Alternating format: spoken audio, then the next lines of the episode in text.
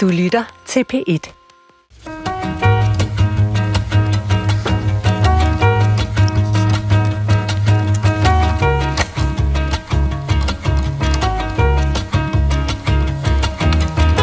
Efter opsigtsvækkende sager om sexisme i både Folketinget og på Københavns Rådhus, undersøger mange kommuner nu, om de også har problemer med krænkende adfærd. Er det sexisme at slikke en underordnet i øret, eller er sexisme forskelsbehandling af mennesker på grund af deres køn? Har Borte taget de finere nuancer af det danske sprog? I dag står vi på hovedet i lytternes spørgsmål.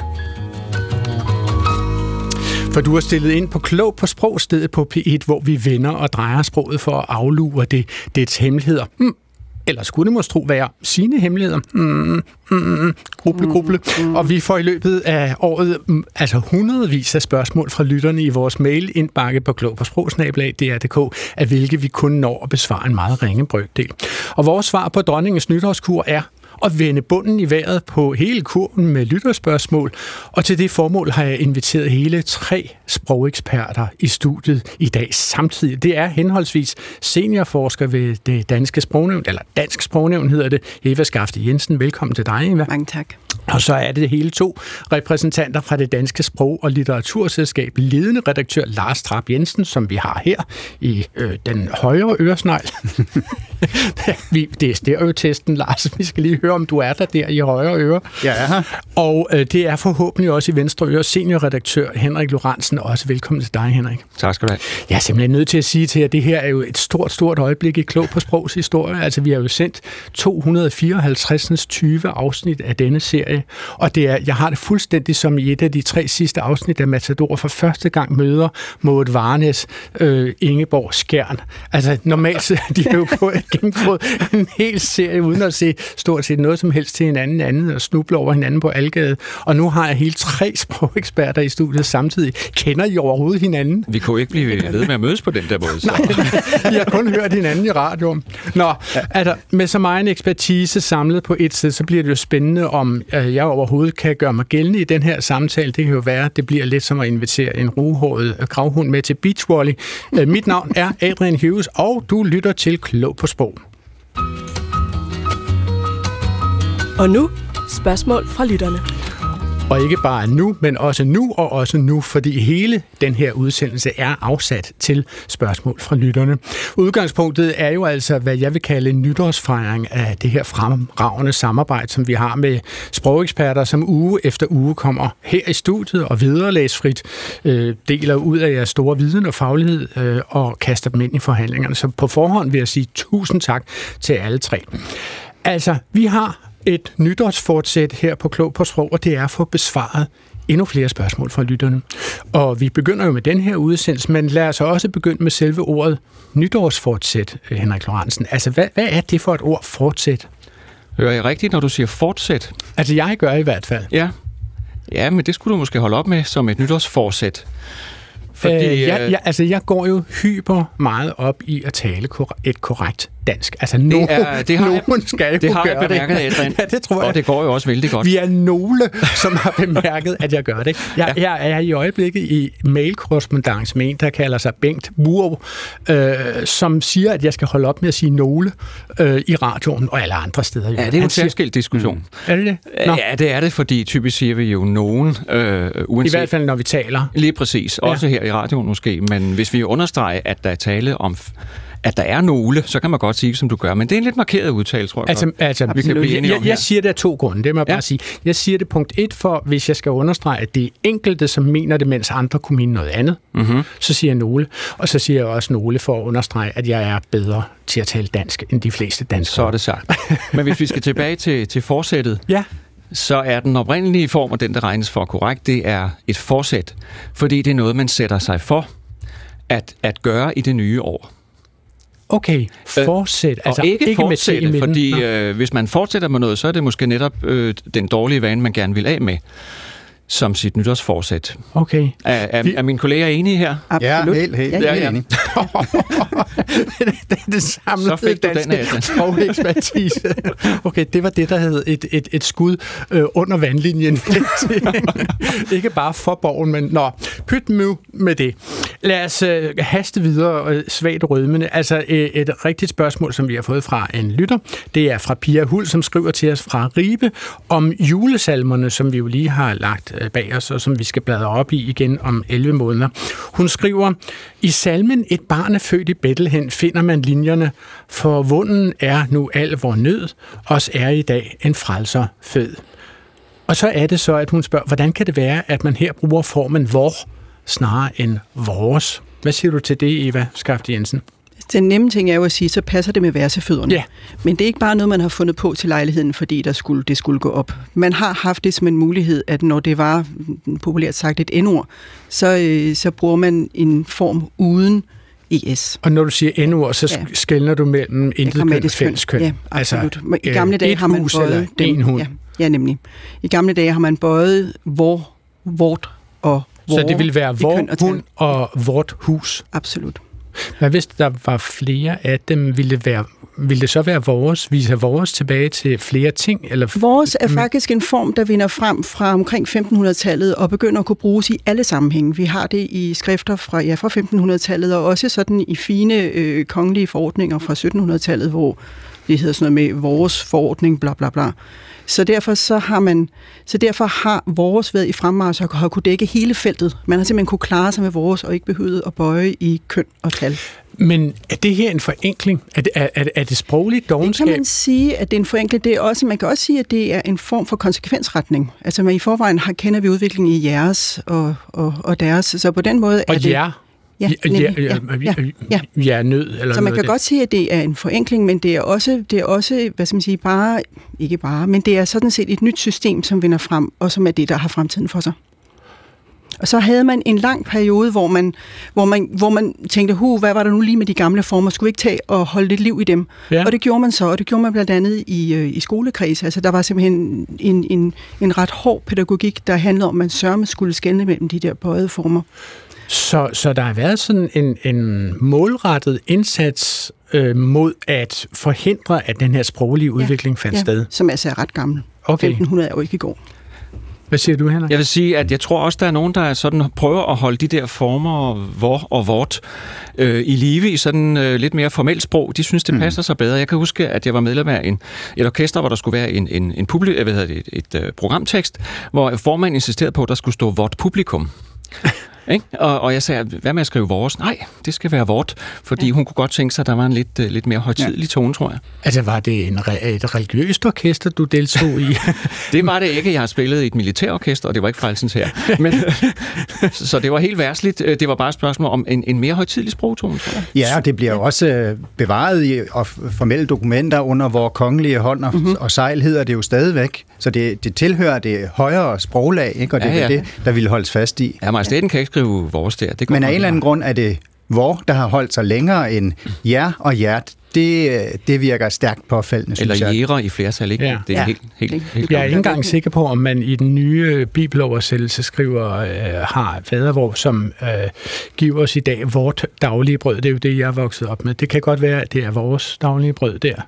Men det vil jo være en, kan man sige, modernisering af... Det vil egentlig være en passende modernisering, men altså igen vil man nok gerne have en lidt højtidligere sprogtone. Okay. Trods alt.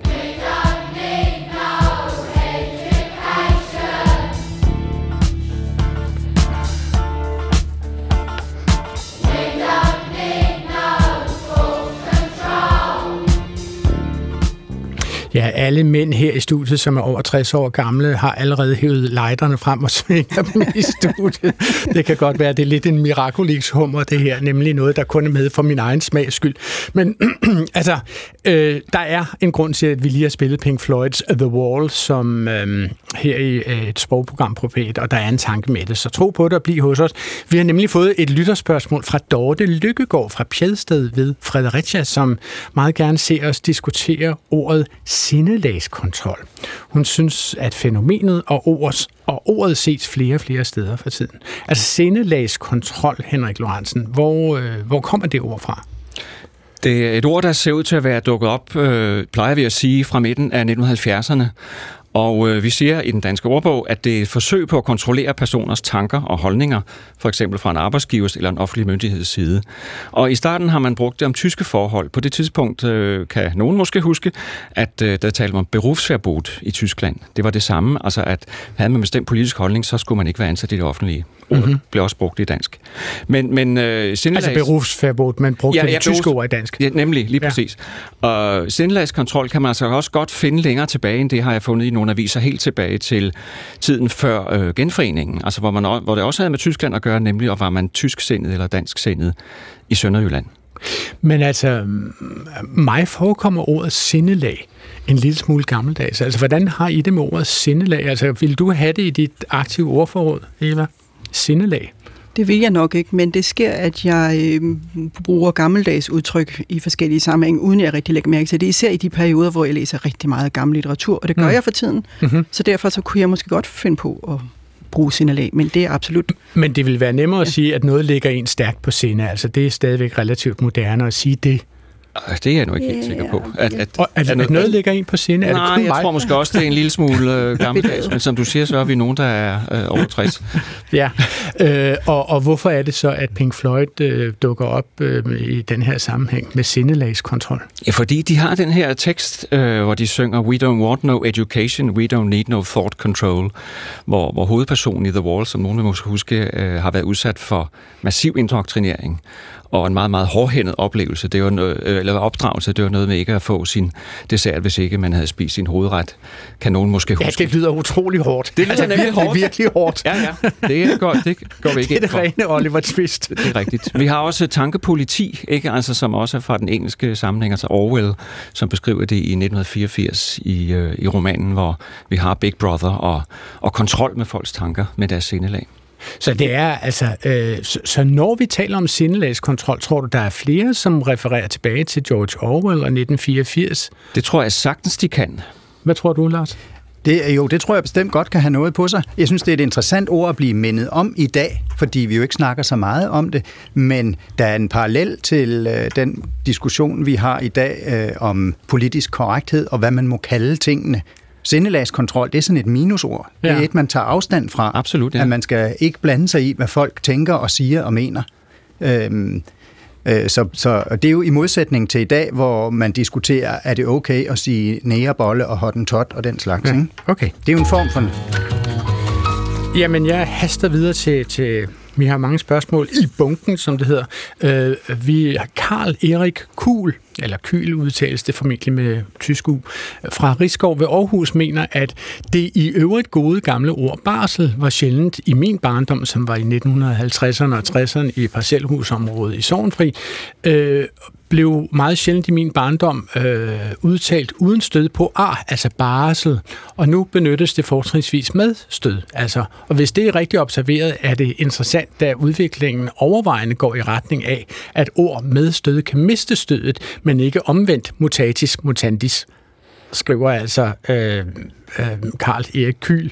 Og med det sidste, der, det sidste, det tog jeg simpelthen kun med for at demonstrere, hvor kloge det her programs øh, lyttere er. Mutatis mutandis er jo, som vi alle ved, en vending, der anvendes ved sammenligninger og lignende, for at udtrykke, at man har taget højde for ændringer, der må foretages før sammenligningen er mulig eller meningsfuld. Mutatis mutandis. Et dejligt udtryk, som jeg nok aldrig nogensinde kommer til at bruge igen. Men altså tilbage til det her barsel eller barsel. Altså først og fremmest, Lars Rapp Jensen, altså, øh, har vores latinskyndige Karl Erik Kyl ret i, at den her udtale er forandret siden hans øh, barndom øh, i 1960'erne? Ja, det har han så. På den måde er det en, øh, en god iagttagelse. Den mm-hmm. oprindelige øh, udtale af ordet var uden stød. Og det hænger så, og at der så er kommet stød til, det skyldes, at ærets kvalitet har ændret sig. No. Oprindeligt så var et R et, uh, en ustemt uh, konsonant, en ustemt frikativ, siger man, fordi der er friktion, altså der produceres hørlig lyd når luften passerer Det skal jeg lige høre for mig. Altså, vil man sige barsel? Altså lidt ligesom... Altså, barsel, altså, altså hvis man skal som, overdrive det lidt, så skal man måske øh, høre for sig Karen Bliksen øh, sige parken, eller... Par, et hun, par. Jeg går en tur i, i parken. Ja, okay. Ikke? Og hun vil også sige barsel og færsel og kørsel. Altså accentuere, at der er et R til stede, som ja. alle folk skal kunne høre. Ja, Og det gør vi ikke længere. det gør vi ikke længere. Øh, I øh, den gamle ordbog, det danske sprog, der er det den eneste udtale, der er givet, altså den med et øh, ustemt R. Men så sker der det, at R'et bliver stemt, øh, og så kommer der et pres på systemet, fordi så får ordet det, man kalder stødbasis, det vil sige, så er der mulighed for at have stød på, og så øh, er der nogle andre ord, der ord som blusel, brændsel, glemsel, hængsel, øh, pinsel, mange af dem, de har stød. Og når, det, når æret bliver stemt, så er der stødbasis. Og så er der også nogen, der benytter sig af den her mulighed for, at det kommer til at ligne de andre ord. Så derfor er der nogen, der begynder at sige barsel, færsel, kørsel. Okay. Så han har faktisk fuldstændig ret i sin iagttagelse. Iagttagelsen er helt rigtig. Kan man så Ja. også sige, at, at det er mere korrekt i dag at sige det med stød, altså barsel, i stedet for barsel? Nej, altså det med korrekthed og udtale, det synes jeg, man skal holde sig fra. Man finder begge udtaler. Vi har også øh, begge udtaler med i den danske ordbog, og øh, det er klart, at hvis man er ældre, så er, det, så er det den, man har. Og i øvrigt, så er der hele Jylland, som er et kapitel for sig, fordi de har stødløs. Jeg har selv ikke naturligt stød i det ord, men det er, fordi jeg har tilbragt for mange øh, år i, i Jylland. Nå, okay. Altså hvis vi øh, lige bliver ved et, et tilsvarende ord, jeg ved egentlig ikke, om det handler om stød, eller om det handler om tryk, og jeg har lidt svært ved at høre forskel på, hvad der er hvad. Altså, øh, vi har fået et spørgsmål fra Knud Erik Albirk, øh, som skriver til os fra Bergen i Norge, og, og spørger øh, ganske enkelt, hvorfor hedder det borgmester med tryk på anden stavelse, og ikke borgmester, øh, som han synes ville være mere logisk? For det første, lad os lige tage den. Er, det stød eller tryk, vi taler om her, når man siger borgmester? Det er stød. Ja, røv, det er trykket. Det er trykket. Ej, der kan du se, du er selv i tvivl. Du er selv i tvivl. Jo, jo, du er, du er selv i tvivl. Jeg er ikke i tvivl. Okay, så det, så det er tryk. Altså Ja, ja, borgmester, Borgmester. Det, det. som vi bruger. Har han ret i, at det et eller andet sted ville være mere logisk at sige borgmester? Logisk, det kan, man, det kan man diskutere, men det er i hvert fald rigtigt, at øh, nordisk har en tendens til at have øh, tryk på første stavelse. I, Okay. I islandsk for eksempel er det faktisk en undtagelsesløs regel, at der altid er tryk på første stavelse. Det har været det oprindelige, så derfor er der rigtig mange ord på dansk, der har øh, tryk Altså for eksempel, hvis man sagde borgmur, borg, så vil man sige borgmur, ikke? med tryk på Jo, borg. jo, jo, det vil man, når man siger Borgtårn. forårskin og skopusser og husnummer og armbøjning. Sådan er der en hel masse sammensætninger. Men der er, det er ikke en undtagelsesløs regel. Og især hvis øh, sidste ledet er tungere, altså har flere stavelser, så kan, sku, så kan trykket godt flytte over på næste stavelse. Så øh, får vi ord som rødbede, århundrede, svoglbrinte, øh, alverden, mor lille, og altså også borgmester får jeg så ind i, i den række. Er det fordi, man synes, at ordet mester er vigtigere end ordet borg? Det kommer an på, hvad du mener med vigtig, men det, det bliver Altså, altså, det, som tungere og man- mere prægnant alene, fordi Man det har flere fremhæver, at det er stavelser. en mester. Altså i virkeligheden synes jeg faktisk, at ordet borg i den sammenhæng er en smule mærkeligt. Altså hvor, hvorfor overhovedet at gøre en, en- mand, som er leder, eller en kvinde, øh, eller et andet menneske, som er leder af, af øh, en, en forvaltning, eller en valgt forvaltning øh, i et bystyre, hvorfor siger man borg? Mester, altså det der borg, hvor kommer det fra? Det er vel Det er fordi, det er et gammelt ord, og borg ja. betød, op, betød oprindelig by. Ja. Og det er også betydningen, for eksempel på islandsk, hvis vi går tilbage til det igen. Og islandsk er et godt sted at, putte suppeøsen ned, fordi det er ligesom grundlaget for hele øh, Det er det. Fronten. Altså, og det, det, det dækker jo over, hvis vi går tilbage til, til middelalderen, at mange bysamfund opstod omkring sådan nogle befæstede øh, militæranlæg eller borge, slotte, hvad det vil. Okay, godt. Øh, vi har et spørgsmål til dig, Eva, øh, som øh, vi har fået fra Mia Hansen fra Kolding, som går hjemme med corona-isolation. Og hun har efter eget udsagn ikke meget andet at gå op i, end at få ondt i ørerne og også i øjnene, når hun hører den følgende formulering i TV-avisen. Her i Frankrig har millioner af børn skulle bære maske siden november, men de nye regler betyder, at tester et barn positivt, skal alle i klassen teste negativt tre gange over de følgende fire dage for at blive i skolen. Vi har ringet til Mia Hansen hjemme hos hende selv. Velkommen til Klog på Sprog, Mia Hansen. Tak skal du have, Adrian. Og drømmeholdet. det kan jeg forsikre dig for. Der er i hvert fald tre til stede i det. Altså, øh, hvorfor får du lige frem ondt i ørerne, når du hører en formulering som den her, Mia Hansen? Jamen, det er jo egentlig, fordi jeg tænker, at, øh, at den formulering giver slet ikke mening. Øh, hvis man siger det, så betyder det noget andet. Det, man me- mener, det er jo, at man er blevet testet positiv. Og jeg mener, at hvis man siger, at man tester positiv, at, at så er man nærmest selv testen. Fordi det eneste, der ligesom kan returnere et positivt eller negativt svar, det er jo selve testen. Ja, altså, hvad siger du til det, Eva Skaft Jensen? Jeg siger, at der er et udmærket resonemang der. Øhm, det er sådan, at traditionelt så er teste i dansk et ord, som er transitivt, det vil sige, det tager objekt. Man tester nogen, det er også det, du hæfter dig ved. Øh, at det er sådan set det, som vi traditionelt gør. Så man tester børnene ved hjælp af en matematikprøve eller noget andet. Øh, Øh, og det, du, det, der så sker, når man, når man møder sådan nogle udtryk, som man tester positivt, så forsvinder det der objekt. Der er ikke noget objekt mere. Man får bare noget at vide om, hvordan øh, den person, som nu er blevet testet, i hvilken tilstand øh, vedkommende befinder sig. Og det er en intransitiv brug, og den er ny. Og den har vi formodentlig for engelsk, øh, hvor det slet ikke er usædvanligt at sige, øh, he tested positive. Øh, men, men Ja, indtil videre i sprognævnet, så anbefaler vi stadigvæk, at man bibeholder det der lille blive. Hun blev testet positiv. Øh, men, men, men det er ikke sikkert, at vi har fremtiden øh, med det råd. På jeres side. Nej. Henrik vil, vil også gerne. Ja, øh, er det ikke egentlig en generel tendens øh, med, med verber, udsagnsord, at de kan flytte sig fra at være transitiv til ja, at være intransitiv? det er rigtig mange, der kan. Og det er der rigtig mange, der kan i det hele taget. Altså har I andre eksempler ja. på det? Ja, sådan noget som, øh, jeg koger suppe, ja. eller suppen koger, eller jeg, jeg bager en jo. kage, kagen bager i øh, 20 minutter. Det er der mange, Men vil, kan, bage, ja. vil det normalt være transitivt? Vil det normalt tage et objekt? Det er sådan, det er oprindeligt ved at tro, uden mm. jeg er 100% sikker. Det er i hvert fald sådan, at man, man, der er en hel masse af de verber, som man plejer at sige er transitive, som ikke altid er det. Man kan for eksempel godt komme, hvis, ens, øh, hvis man nu har børn i legealderen, så kan kammeraterne komme og banke på, og så kan man sige, nej, hun kan ikke komme og lege lige nu, hun spiser. Og spise er et af de der fuldstændig standard eksempler på, at man med noget, at noget skal tage et objekt. Man spiser en kage, man spiser aftensmad.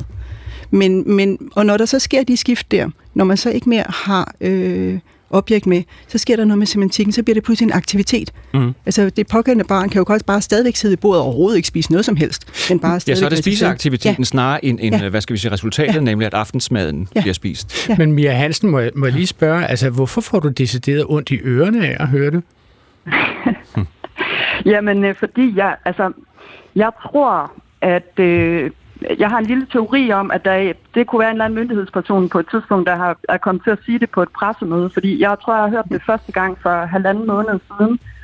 Og, øh, og så er det bare dukket rigtig meget op, også i rigtig mange ja, avisartikler og øh, også indslag fra, fra tv-avisen. Ikke? Men det, jeg øh, tænker på, Mia, det, det er jo... Altså, det er meget øhm, nyt. Du er jo ikke i tvivl om, hvad de mener. Altså man kan sige, Nej, sprog, sproget udfylder den funktion, at, at de siger noget, som du godt forstår går jeg ud fra. Ja. Ikke? Så, så hvorfor decideret blive irriteret over det?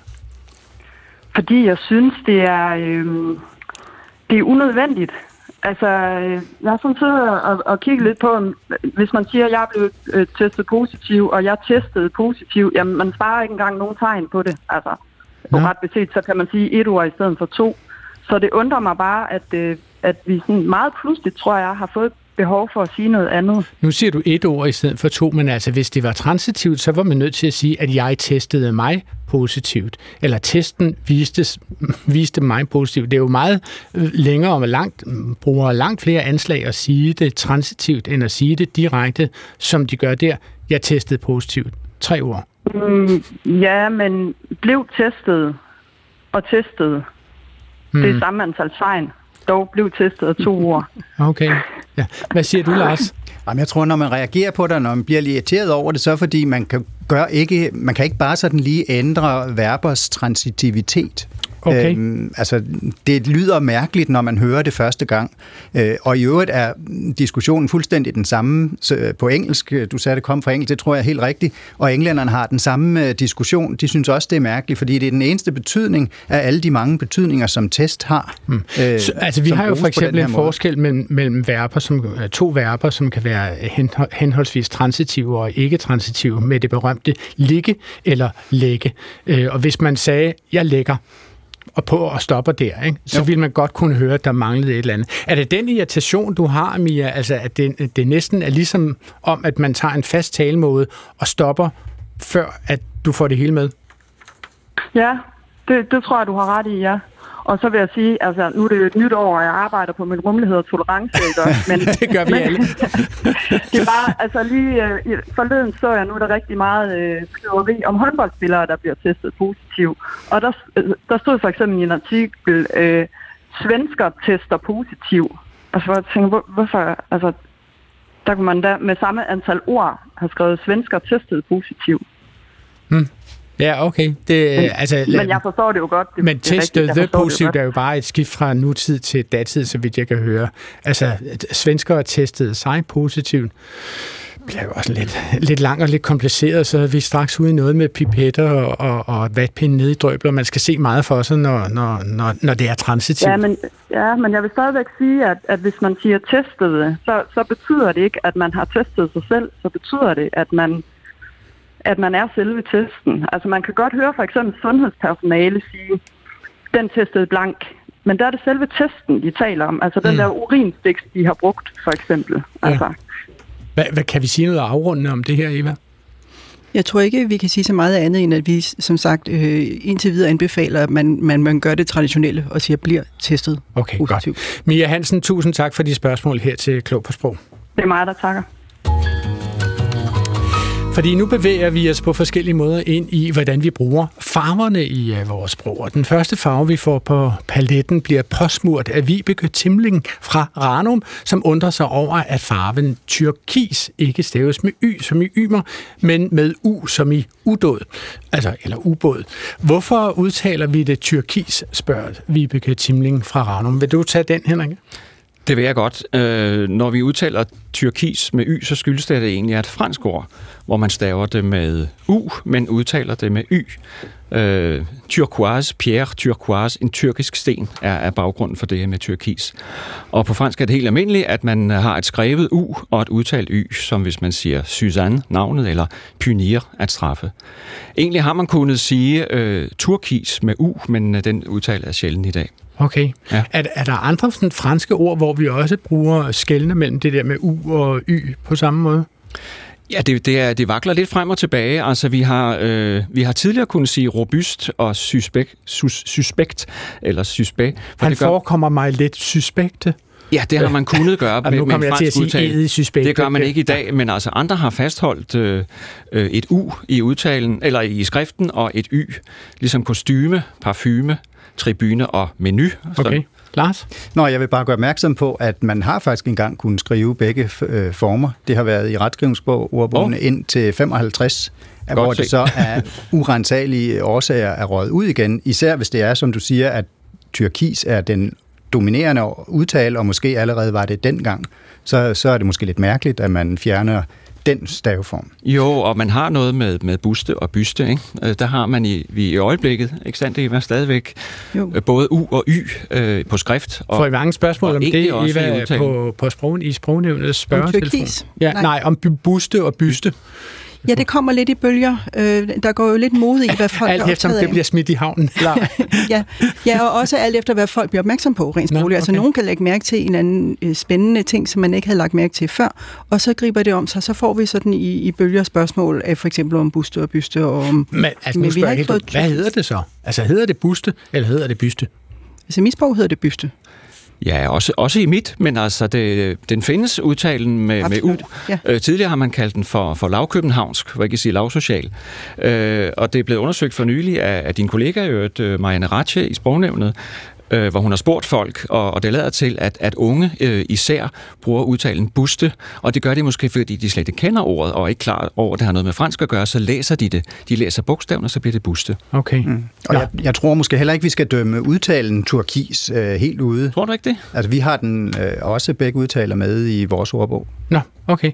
Øh, for at blive i det her med farverne, øh, så vil jeg lige øh, tage lige den næste lytter, som har sendt os en mail på klog på sprogsnablag.dr.dk. Det er Nette København, som bemærker rigtig mange farver i sproget, som hun synes er nogenlunde selvforklarende. Hun, hun synes, det giver mening at kalde nogen for grøn af misundelse og have grønne fingre. Hun synes også, at sort samvittighed forklarer sig selv, og også brune værtshuse for den sags skyld. Men hun vil gerne bede os om at slå ned på to, som hun ikke har kunnet gennemskue, og det er Folketingets røde blok. Den synes hun hænger sammen med socialisternes øh, historisk røde faner. Men hvorfor er blå blok blå? Hvad siger du til det, Henrik? Den, den er, er blå, fordi øh, farven blå øh, er blevet forbundet med noget nobelt, med noget aristokratisk og kongeligt. Altså, vi kender måske udtrykket have blåt blod i årene, mm-hmm. øh, som noget særligt fint. Øh, oprindeligt, i, i hvert fald i Storbritannien og England, har det betydet lojal, og, og i, det, i særlig grad tilhænger af det konservative parti, Toryerne. Øh, så på den måde er, er blå altså kommet til at betyde øh, konservativ borgerlig, og vi har også forskellige øh, udtryk for det. Noget med blåt er altid pænt. Øh, en, en mørkeblå habit er fin øh, til enhver lejlighed. Det er sådan en, måske en lidt småborgerlig pænhed. Ikke? Mm-hmm. Så ville Annette Ravn også være glad, hvis vi kunne nå forbi de såkaldte gule fagforeninger. Ja, det er noget mere specielt.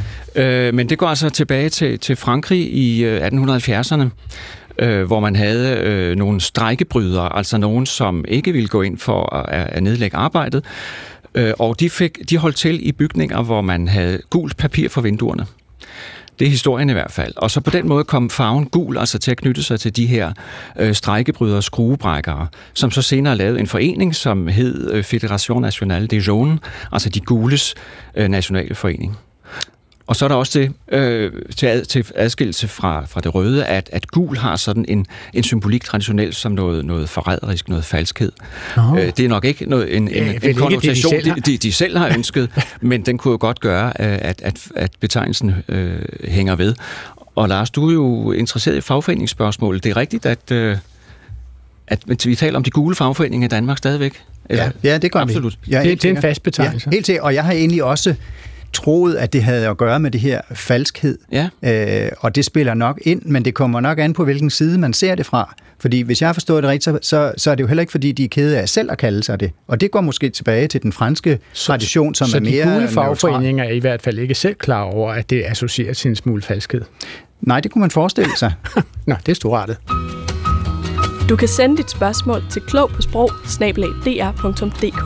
Du lytter til Klog på Sprog, hvor vi har vendt bunden i vejret på vores indbakke og lavet lytterspørgsmålene regne ned over vores sprogeksperter, af hvilke vi i dagens anledning har sikret os det, som hedder absolut fuld plade. Fra Dansk Sprognævn er det seniorforsker Eva Skaft Jensen, og fra det Danske Sprog- og Litteraturselskab er det ledende redaktør Lars Trapp Jensen, not related, og seniorredaktør Henrik Lorentzen. Øhm, Lars Trapp Jensen, lad os øh, tage et spørgsmål til dig. Søren Pedersen fra Kongens Lyngby hørte det følgende i radioavisen for et par måneder siden, og han mener, at optræder af oplæseren har fået enten ordet eller begreberne eller begge dele galt i halsen. Efter opsigtsvækkende sager om sexisme i både Folketinget og på Københavns Rådhus, undersøger mange kommuner nu, om de også har problemer med krænkende adfærd. DR har talt med 68 borgmestre, og ud af dem har 46 sat sexisme blandt byrådspolitikere på dagsordenen. Søren Pedersen her spørger, om, om ikke vi, de oplyste, og han, det er altså ham selv og forskellige andre, ikke kan blive enige om, at sexisme beskriver forskelsbehandling på grund af køn, og primært har noget med karriere, løn osv. at gøre. Hvis et job går til en mandlig kandidat på grund af sexisme, så kan vi vel ikke kalde det en seksuel krænkelse. Og hvis en politiker slikker mig i øret, så er det næppe et udslag af sexisme, mens det let lader sig rubricere som en seksuel krænkelse. Altså, Ja, altså er vi derhenne, at Klog på Sprog samvirkende sprogeksperter i denne udsendelse øh, skal sende radioavisen en demarche, som det hedder, hvis man udtaler sig sammen med Napoleon og alle hans øh, soldater, og gør opmærksom på, at de skal have styr på deres sexisme og deres seksuelle krænkelser, i hvert fald øh, ordernes betydning. Hvad siger du til det, Lars? Nej, det synes jeg faktisk ikke øh, er påkrævet i det her tilfælde. Øhm, det er rigtigt, at øh, den oprindelige betydning af sexisme er den, som øh, lytteren her beskriver. Øh, altså forskelsbehandling på baggrund af køn. Nemlig. Ja. Altså der er en parallelitet måske til racisme, racediskrimination, sexisme, kønsdiskrimination. Ikke? Ja. Det, har været, det har været den oprindelige øh, betydning, at der er forskel øh, i øh, løn og måske i prestige og den slags, som er baseret på køn. Men øh, den anden betydning, som er den, der bliver brugt her i radioavisen, hvor det betyder måske mere øh, sex-chikane, den er bestemt ikke ny. Altså den kan følges tilbage til altså i hvert fald 25 år Mm-hmm. Øh, så øh, jeg synes, den er kommet for at blive. Vi har okay. også beskrevet begge betydninger i den danske ordbog. Øh, så, og hvis man tager et ord som hverdagsseksisme, som vi jo har snakket meget om her i den senere tid, der er det jo entydigt øh, de upassende bemærkninger eller øh, berøringer og den slags, øh, som, som det, det, det sigter til, og ikke til, at der er lønforskelle. Eva, er det også sådan, du opfatter sexisme? Ja, jeg vil tilføje, at der, der er jo også nogle glidende overgange. Altså nogle af de mange, mange sager, vi ser i disse år, de, der er det jo sådan, at der er en form for forskelsbehandling, øh, som er baseret på køn, og som har en eller anden form for seksuelt udtryk. Altså de der ledende mænd, som så tager lidt for, for grundigt for sig af retterne hos, øh, hos unge kvindelige praktikanter, de kan jo siges i dobbelthenseende at ja. udøve en eller anden form for sexisme. Ja, så der, der, der er sådan set en stor øh, fællesmængde mellem de ja. to begreber. Ja. Okay. Altså nu sagde Lars Trapp Jensen jo faktisk lige før ordet sex-chikane, som ja. jeg egentlig vil sige måske er et lidt altmodisk udtryk. Altså i dag vil vi måske kalde det en sexforbrydelse eller en sexkrænkelse. Og vi har et spørgsmål om lige præcis det. Øhm, det er Hans, som gerne vil være anonym. Altså hans efternavn er også bekendt, og også øh, den by, fra, hvorfra han skriver. Og han betegner sig selv som en midaldrende, ciskønnet, heteroseksuel, privilegieblind mand. Men han falder på Twitter over, at erklærede woke feminister kritiserer mediers og andres brug af ordet sex i forbindelse med voldtægter og overgreb. Altså de mener ikke, at man kan bruge ordet sex, hvis ikke det er forbundet med gensidig lyst og nydelse. I stedet for sexforbrydelse mener de, at man bør bruge ordet seksualiseret forbrydelse, fordi øh, sexforbrydelser, eller ja, altså fordi det kun er sex for overgrebspersonen, som jo oftest er en mand. Altså, hvad siger vi her i studiet til det? Altså, har man taget krænkerens parti, hvis man kalder det for en sexforbrydelse? Hvad vil du sige til den, Lars? Jeg vil sige, at øh, man, skal jo al- ja, man skal jo altid have konteksten med.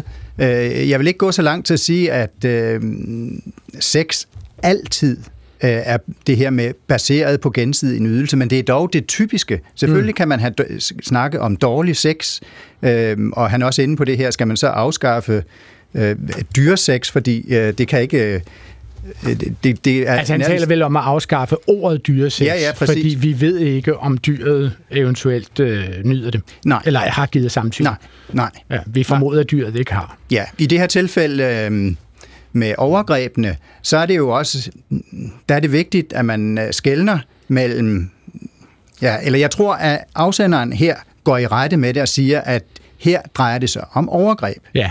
Og det altså, er en afsenderen forskel. mener, Hans fra unavngiven Dansk By, øh, mener, at, at hvis man siger sexforbrydelse, øh, så ligger øh, trykket på ordet, om man så må sige, eller accentueringen af, hvad betydningen ligger i forbrydelse, og ikke så meget sex. Altså en forbrydelse er en forbrydelse er en forbrydelse, om man så må sige. Og, men, men bliver den Altså, bliver, den, bliver det klarere, at der er tale om et overgreb, hvis man siger ordene seksualiseret forbrydelse? Det er lidt en fornemmelsesag, er det ikke? Ja. Jo, jeg har også bemærket, at, at der er nogen, der ønsker, at man skal bruge seksualiseret i den der øh, sammenhæng. Men jeg er ikke sikker på, at øh, det løsner, øh, løser noget. Øh, det vil så sige, at de siger, at, at sex per definition er god sex, og der er enighed om, mm. at, at vi skal have sex, der er samtykke. Ellers er det voldtægt. Øh, det resonemang har jeg også set. Øh, sex uden øh, samtykke er voldtægt. Det er måske nok at stramme den, vil jeg sige, trods alt.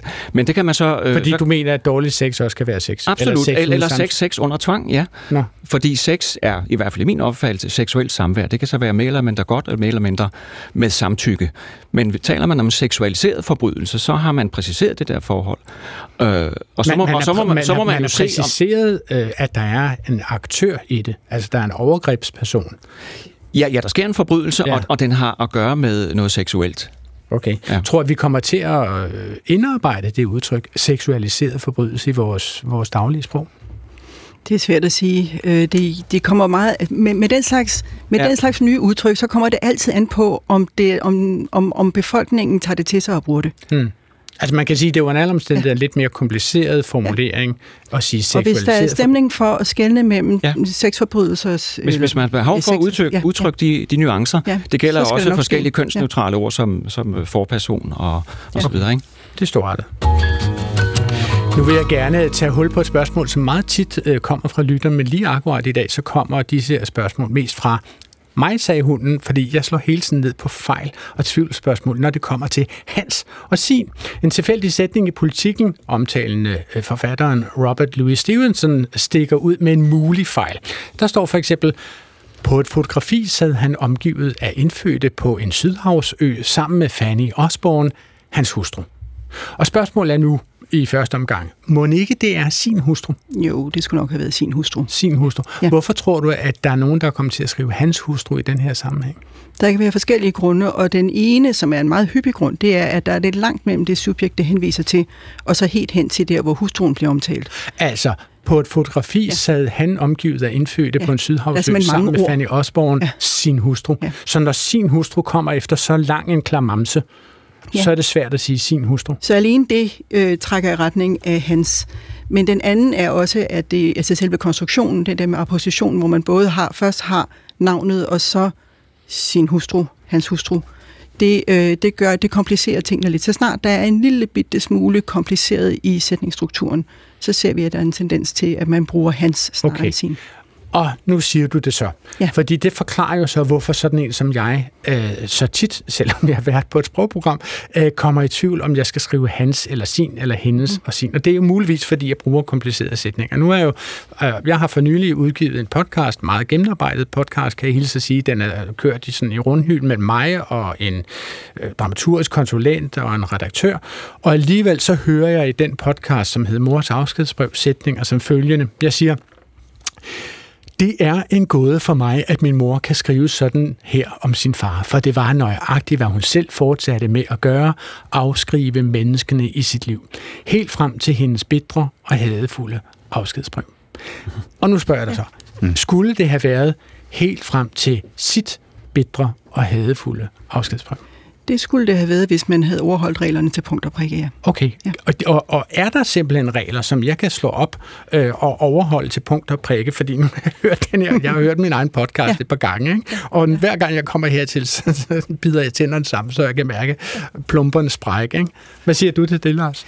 Jamen, jeg siger, at man skal jo heller ikke altid overholde reglerne for reglernes skyld. Det er jo sådan, når man laver grammatik, at det er en generalisering over sprogbrug. Så hvis du spontant bruger hendes, så er du ikke alene og altså, jeg kan godt forstå, at du skriver hende, hendes i det her tilfælde. Og som Eva sagde før, der er længere, når, når der kommer sådan en påklistret sætning til sidst, og det er sikkert derfor, du gør det. Så må grammatikken jo bagefter indordne sig og, gør, og redegøre for, hvornår der er undtagelser. Vi skal ikke være, være slave af grammatikkens regler, fordi det er noget, øh, sprogfolk har fundet på. Okay. Ikke for, at vi skal overholde det, men som en generalisering over sprogbrugen. Men så Altså, det, det I sådan set siger, det er, at man faktisk kan øh, kigge på sætninger og gå med sin fornemmelse. Ja, det skal man, man, i, meget, ja, det skal man, skal man gøre. i høj grad stole på sin egen sprogfornemmelse, fordi som regel er den rigtig. Tror du virkelig? Ja. Jeg tager lige en ja. sætning til fra samme podcast. Ja. Ikke? Flere gange har hun på hospitalet instrueret mine brødre og mig i at finde testamentet på hendes computer. Og her ja. kommer jeg jo selvfølgelig i tvivl, om det skal være hendes computer eller på sin computer. Men det, som jeg grubler over i den sammenhæng, det er, om der egentlig ligger en eller anden form for underforstået sætning i, i ordene instrueret mine brødre og mig i at finde testamentet. Ja, det er jer, der skal finde den. Ja, det er, os, det er jer, der, der er subjekt, ja. og I skal ikke finde den på sin computer. Nej, I skal finde så hvis det stod alene, altså mine brødre og jeg mm. øh, skulle finde også testamentet på... ja, ja, ja, men jeg kunne også sige, at mine brødre og mig skulle ja. finde, finde... Mig og mine brødre, hvis det skulle være uforskammet. Ikke? Men, men, men skulle finde, naturligt. ja, fuldstændig, fuldstændig. Altså, men, men det er jo det der med reglerne. Øh, jeg tager lige et, et eksempel til fra, fra samme podcast. I serien her forsøger jeg at komme til bunds i, hvad der gav min mor så forkvaklet et forhold til omverdenen. Og det siger jeg faktisk kun for ikke at komme i klammeri med hende så sent i den sidste del af den her sætning. Øh, fordi jeg kunne jo have sagt, hvad der gav min mor så forkvaklet et forhold til sin omverden, eller forkvaklet et forhold til hendes omverden. Og grunden til, at jeg kommer i tvivl her, det er jo, at jeg siger, hvad der gav min mor. Hvad, nu spørger jeg helt om, hvad er vel subjekt i den sætning? Hvad der gav min mor så forkvaklet et forhold? Ja, det er det grammatiske subjekt. Ja, det er det grammatiske subjekt. Og hvad kan, kan jeg så tillade mig at sige sin eller hendes til sidst, for at vise tilbage til min mor, som kom i sætningen før? Mm, ja, jeg tror, ja, det, det vil være bedst med, med, med hendes. Hvad, hvad siger du, Eva? Jeg vil sige, der vil ikke være noget problem i sin her, fordi man kunne godt sige, at der var den skjulesætning, som var, at min mor havde et forkvaklet forhold til sin omverden. Ja, det er jo ikke en sætning, jeg har sagt, men det er en ja. sætning, som du hører, at der ja. burde eller ja. kunne have været kunne der. Have ikke? været. Ja. Øh, i, ja. Og det ligger i den der, hvad der gav min mor så forkvaklet ja. forhold til ja. sin omverden. Ja. Og, og så siger du, nu taler vi om en skjult sætning. Ja. Ja. Min mor havde et forkvaklet forhold til sin omverden. Ja. Okay. Jeg vil sige, om, og det er også for at gribe tilbage til noget af det, som Lars sagde, at det er fuldstændig rigtigt, at øh, grammatiske regler jo ikke er... Altså, nej, lad mig sige det på en anden måde man kan bruge ordet regler på to forskellige måder. Og den ene, det er den måde, som alle sprogforskere gør, nemlig en beskrivelse af, hvordan sproget fungerer. Og så når man undersøger ting, og så laver man, så, så finder man ud af, hvad der er mønstre, og så skriver man det ned. Når det så er skrevet ned, så kan alle andre folk jo derefter bruge det som sådan noget, som det bør være. Og der er det ikke altid, at der er fuldstændig overensstemmelse mellem øh, de mønstre, man finder frem til, øh, og, og, og så hvad folk gør. Blandt andet fordi sproget jo også udvikler sig. Altså der er altid lidt bevægelse i, også i de grammatiske systemer. Mm-hmm. Altså, nu sidder, står jeg jo her med spydspidsen af den danske sprogvidenskab øh, foran mig. Altså, kommer I samtidig, øh, jer tre her i studiet, til at bytte om på hans og sin?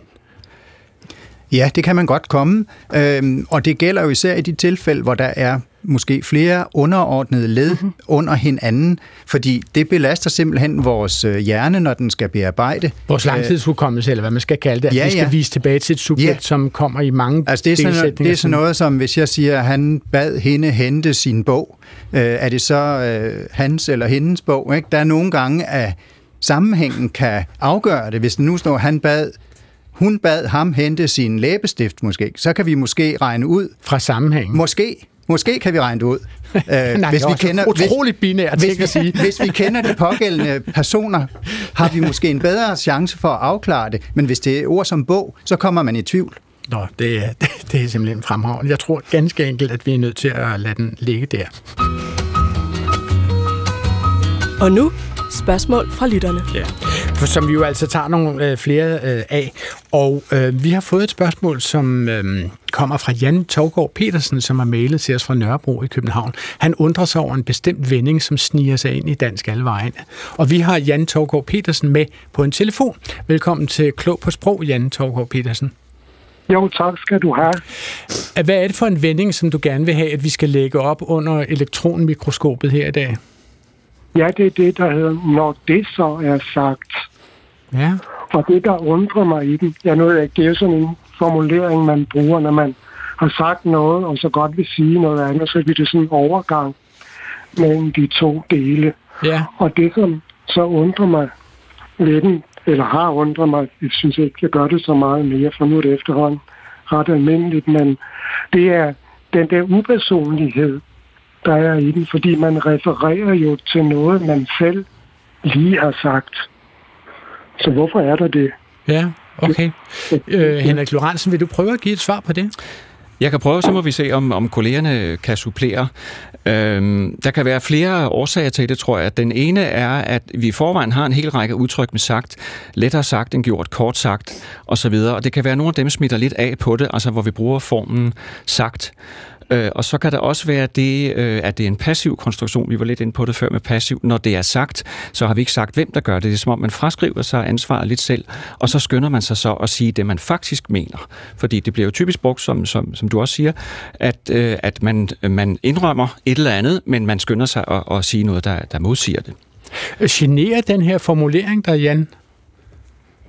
Øh, ikke mere. Det var bare, kan jeg huske, de første gange, hvor jeg hørte det, der undrede det mig virkelig, hvordan, hvorfor vil man ikke. Det er som om, man ikke netop vil tage ansvar for, at man selv lige har sagt, Mm. Det, altså, men, men, men Jan, det, det er vel et forsøg på, at øh, du ved øh, gå til et eller andet sådan lidt dialogisk, om man så må sige, altså og, og forsøge at anskue noget fra to vinkler og sige, lad, hvis vi skal forsøge at bearbejde det her en smule nuanceret, så er det både en god idé, men det er også en dårlig idé. Nu sagde jeg både men, hvilket er en forkert konstruktion. Undskyld, det sletter jeg igen udsendelsen. men altså, man, man, du ved, man forsøger sådan at, at fremlægge det sådan lidt, øh, havde jeg nær sagt, akademisk, at der er både for og imod i den her sag. Så kan, ja. kan man ikke tage det som et udtryk for en nuancering? Det kunne man vel godt. Øh, det er jo så mest det, at man vælger at sige, den der upersonlige mm. vending, brug den upersonlige mm. vending. Er det, op, op, opfatter du det ja. arrogant, at man siger to meninger på samme tid, og, og til synligheden ikke tager stilling øh, mellem de to meninger? Altså nu ved jeg heller ikke om, jeg synes ikke, det bare bliver brugt som, at man siger på den ene side og på den anden side. Jeg opfatter det også som, har jeg hørt det nogle gange, øh, dukket op jeg nogle gange her på P1, og jeg må sige, jeg har kun hørt det på P1. Jeg har aldrig hørt det i andre sammenhænge. det er typisk. Det, det er i P1-reservatet, at sådan noget bliver brugt. Hvordan opfatter du uh, udtrykket, når det så er sagt, Eva? Jeg opfatter det også ja, så er det som... nærmest bare som en måde at komme videre på til at tale om noget andet. Ja, hvad siger du, Eva? Det kan sagtens have den særlige funktion også, fordi det er især noget, man finder i talsprog. Og det er jo ret almindeligt, at man har brug for lige at have et lille øjeblik, et brygdel eller sekund til at formulere det næste, man gerne vil sige. Og der er sådan nogle faste udtryk faktisk vældig, vældig nyttige. Altså man kan jo altid ty til at sige øh for at vinde tid, men man kan også have, og der er ret mange sådan ja. nogle fuldstændig det, øh... automatiserede udtryk. er også meget udbredt. Ja. Jeg, jeg bruger meget, øh, jeg forsøger at sige at, ja, øh, og så kommer ja. det. Men øh, det er en måde at vinde tid på, ja. øh, mens man lige... Og det, man problemet er simpelthen, at man ikke tænker hurtigt nok. Kasper Bækholdt, Mund, nu, munden, Kasper Holt, løber, mens siger man, det aldrig. Øh, ja. Han tænker simpelthen hurtigt. Jeg tror, du må leve med det, Jan Torgård Petersen. Tusind tak for de spørgsmål her til Klog på Sprog. Ja, velbekomme. Hej. Øh, fordi øh, Henrik var jo sådan set inde på det lige før. Jeg synes, du sagde et eller andet med næst forkvinde eller forkvinde eller sådan noget den stil. Jo, forperson, øh, tror det var. Forperson, ja. Vi har et dilemma, som er sendt til os fra Lisa Kok Nielsen i Fløjstrup ved Aarhus. Hun har for nylig blevet valgt ind i en bestyrelse, som er blevet konstitueret med hende som det, andre kalder for næstformand. Men som kvinde, skriver hun, vil jeg rent principielt set ikke betegnes som mand, og har derfor valgt at kalde mig næstforkvinde. Hvis formanden havde været en kvinde og havde kaldt sig forkvinde, så ville det jo give god mening at være næstforkvinde, men da formanden er en mand, og dermed bare er formand og kalder sig formand, så kommer det jo til at lyde lidt mærkeligt med næstforkvinde i betegnelsen øh, i konstitueringen af den her bestyrelse. En næstperson er det jo i forhold til forpersonen. Altså, Ja, som I kan høre, så er der simpelthen ikke grænser for størrelsen af de kastanjer, vi her i vores nytårskur øh, roder ud af ilden. Vil du tage øh, den store ildrager, Lars Trapp Jensen, og se, om du kan arbejde derinde i gløderne? Ja, jeg synes godt, at Lisa Kok Nielsen her kan kalde sig næst forkvinde. Det synes jeg faktisk er i orden. I sig selv er ordet en lille smule markeret, øh, men jeg kan se, at når det bliver brugt, så er det ikke et spørgsmål om, hvem der er for mand for kvinde, men det er for at markere, hvilket køn øh, næst for personen har. Okay. Øhm, altså for eksempel nogle kendte eksempler, jeg stødte på, det var Inger Støjberg og også Stefanie Lose, som begge er blevet kaldt næst forkvinder i partiet Venstre. Er de Men begge to jo under Jakob Ellemann øh, som er formand. Som, som formand. Ja, øh, endnu. Og der er, jeg tror også, i ESF virker det som om, de har taget en beslutning om, at de hedder næst for kvinder. Og det har heller ikke noget at gøre med kønnet på den, der er forperson i, okay. i, i partiet. Vil, vil I prøve en, en lille nytårsquiz øh, her på? Vi har lavet en lille chat-googling her til formiddag om, altså, hvor, hvor mange gange mener Google, at den kan finde begrebet formand, og øh, hvor mange gange kan den finde begrebet for person, og hvor mange gange kan den finde begrebet for kvinde. Hvad tror I er det mest populære? Hvad tror formand. I, den er? Formand. Ja, okay. Ja, Hvis jeg nu siger, at formand har den fundet 215 millioner gange, det tog den cirka 0,5 sekunder at finde de 215 millioner steder, hvor der på nettet, rundt omkring, på hele nettet går jeg ud fra, optræder ordet formand. 215 millioner. Hvor mange gange optræder så ordet forperson? Er der nogen, der vil komme må med vi få, Må vi få tre muligheder? ja, det må jeg gerne. Optræder forperson 28.200 gange, optræder det 77.900 gange, eller optræder det 14.300.000 gange? Jeg vil, spørge, jeg vil jeg svare B. Hvad for B? altså nummer to. Jeg tror, det er fordi, du ikke kan huske tallene, Eva. Jeg tror heller ikke, de skal tælles i millioner, må jeg Jeg tror, en af de to første. Okay, altså forperson er nævnt 14 millioner gange. Nå, det er sådan set forbløffende, ja. Ja. vil jeg sige. Men forkvinde bliver så kun nævnt øh, 77.900 mm. gange, og næstforkvinde er nævnt 28.200 gange. Det er jo omtrent så uvidenskabeligt. Ja, hvad siger du? En undersøgelse, som, som man kan lave, men jeg er jo også kun Jeg siger, at, he, at, at det med forperson kommer faktisk ikke bag på mig. Det er jo, det er jo det, det er den moderne måde at komme ud af det på, at Ja. mand både bliver brugt som mand og som menneske. Ja. I 70'erne og 80'erne, der var det alternativet kvinde. Altså, så Mm. havde man forkvinde og læsforkvinde osv. Mm. Men det er ikke helt så moderne mere. Mm-hmm. Men altså, hvad tror I, vi skal vente os fremover? Altså, kommer vi til at at ændre betegnelserne fra skraldemand til skraldekvinde, eller postmand til postkvinder? Hvad vil, nej, vil du sige nej, noget det til det? tror jeg kommer til at ske. Nej, altså jeg tror da, at øh, forperson er et godt bud her på det her, hvis, altså netop for at undgå det. Ja. Ja. Fordi hvad er det, forperson er jo et, et, et, hvad skal man sige, meget salomonisk løsning, Mm. mm. Det er fordi det er jo, forhåbentlig bliver det en dag uinteressant øh, Mm. med, med kønnet, og Mm. det interessante er, hvem der står i spidsen, og hvem der er Altså uden to. decideret at splitte spædbørn med svær. Øh, så, så det går jo udmærket. Ja. Ja. Men, men nu kan man sige med, med hensyn til skraldemænd og skraldekvinder, altså jeg tror faktisk ikke, vi må sige skraldemand længere. Jeg tror, det er blevet til Det sådan noget... øh, renovationsmedarbejder, ikke? Præcis, altså, det, det er jo så et, et andet, et, en, en, anden, en anden strategi for Ja. at, at komme ud af Det hedder også spørgsmål. postbud og politibetjent. Nå for søren. Og det kan jo være alt mellem himmel og jord. Godt. Eva Skafte Jensen, jeg synes lige, vi skal nå øh, et, et, nærmest aller sidste spørgsmål her på falderæbet. Og det er en som den samme Pia Hul fra Ribe, som spurgte om det der med salmerne, som vi jo om 11 måneder skal til at slå op i igen. Her kommer Jesus, dine små indeholder nogle rim, som hun undrer sig over, og som hun ikke mener rimer. Så drag os ganske til dig hen, o Jesus, du vores sjæle ven, at vær os så inderlig i troen må fagne dig. Altså inderlig og fagne dig. Ja. Øh, har det nogensinde rimet, Eva? Ja, det har det. det har det. Og det øh, ved vi, at det var holdt op med i midten af 1700-tallet, fordi på det tidspunkt, der synes, der, der, altså, der skriver Jens Petersen Højsgaard, som er en meget dygtig sprogbeskriver, at det generer ham faktisk, når præsten fra prædikestolen ikke bruger den højtidlige og gammeldags udtale. Okay, så det korte svar er, ja, det har faktisk rimet på et tidspunkt. Vi er ganske enkelt ved øh, vejs ende i dagens nytårskurs udgave af Klub på Sprog, hvor vi har ryddet godt og vel op i bunken af lytterspørgsmål. Jeg siger tusind tak og godt nytår til vores sprogeksperter fra Dansk Sprognævn, der er det seniorforsker Eva Skafte Jensen, og fra det Danske Sprog- og Litteraturselskab er det ledende redaktør Lars Trapp Jensen og seniorredaktør Henrik Lorentzen. Programmet her er tilrettelagt af Anna Sonja Brun og øh, Svala Sigfuser som også stod for teknikken, og det hele blev præsenteret af mig, Adrian Hughes. Husk at sende jeres spørgsmål og kommentarer til klog på sprogsnabelag.dk. Vi er tilbage i næste uge op til middagsradiovisen, og så kan det her program jo naturligvis lyttes, genlyttes og omlyttes for pigen pine alle pointer ud af det på podcast overalt i det kendte univers på genhør.